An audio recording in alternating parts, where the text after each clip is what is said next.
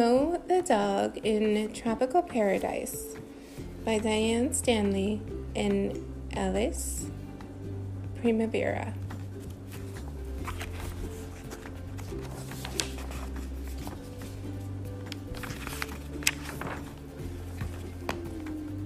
Moe the dog was cold. His breath his breath turned to ice on his whiskers. His ears were warm, but his earmuffs gave him a headache. I can't stand this, he said to his best friend Arlene. A whole week, a whole week's vacation to sit around and freeze? I can't stand it either, Arlene mumbled through her muffler. Mm-hmm. Let's take let's take in a movie.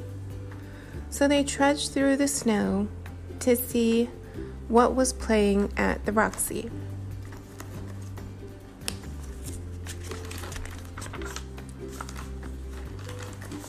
It turned out to be a double feature Polar Voyage and Whales of the Arctic. Halfway through the first feature, the heat broke down. Can you believe this? groaned Moe. His popcorn had frozen solid. The movies were not a good idea. They left.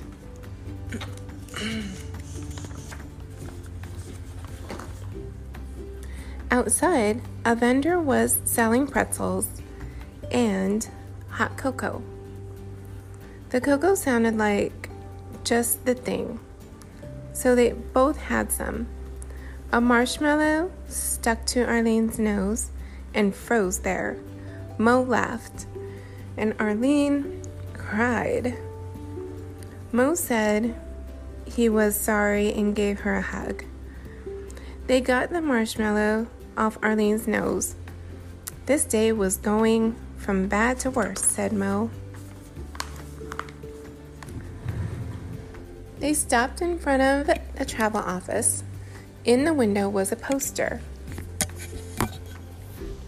It showed a white sandy beach with palm trees. Now, that's what we need, said Moe. Which which would be the best? Tahiti, Hawaii, or the Bahamas? Arlene grinned. Tahiti, definitely. They went inside and talked to a travel agent. He told them how much it would cost. Moe sighed. Maybe some other time, he said. I'm feeling pretty discouraged. Arlene said in a discouraged sounding voice, I'm going home. They said goodbye on the way home, and a truck splashed Moe with slush. Then he slipped on the icy path and on the sidewalk. The snow came down more heavily in a big wet in big wet flakes. Moe was not a happy dog.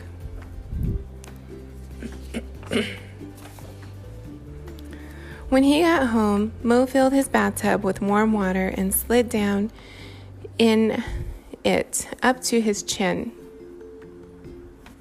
He left out the bubble bath because it just reminded him of the snow. The feeling began to return to his toes. He thought about palm trees, beaches, and sunshine. Then he had a wonderful idea.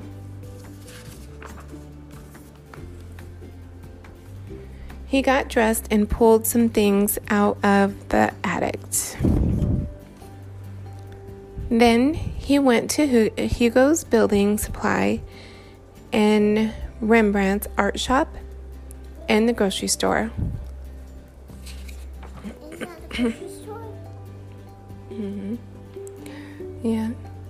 He worked until late into the night. The next morning, he called Arlene. Hi, Arlene, he said. It's me, Moe, calling from the tropical paradise. Wow, Arlene said. Who had a generous heart? Lucky you. what is it like? It is warm, said Moe. There's a gentle breeze, and I just went swimming. Now I'm having a drink by the pool. I have sand between my toes. Oh, Moe, said Arlene, sneezing. That's wonderful. Yes, it is, said Moe. Said Arlene, do me a favor, will you?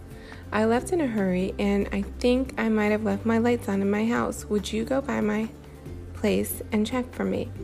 Sure, Moe, said Arlene. Oh, and Arlene, Moe added, bring your swimsuit. Weird, thought Arlene.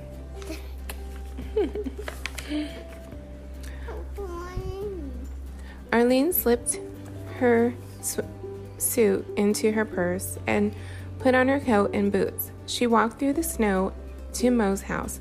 The lights were on, and she unlocked the door.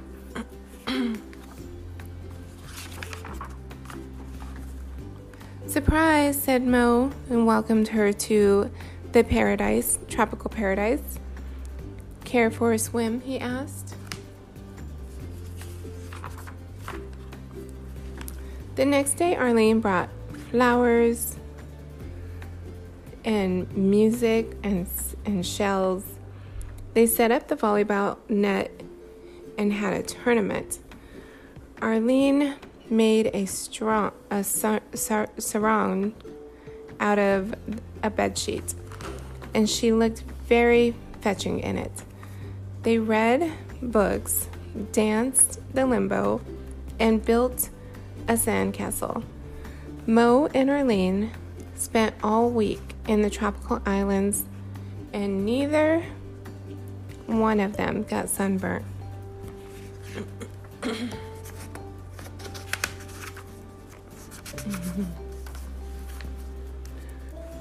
Where shall we go to next year? asked Arlene. When the week was up, Egypt, said Moe. I've always wanted to see the pyramids. Swell, said Arlene. We'll have to save the sand. The end.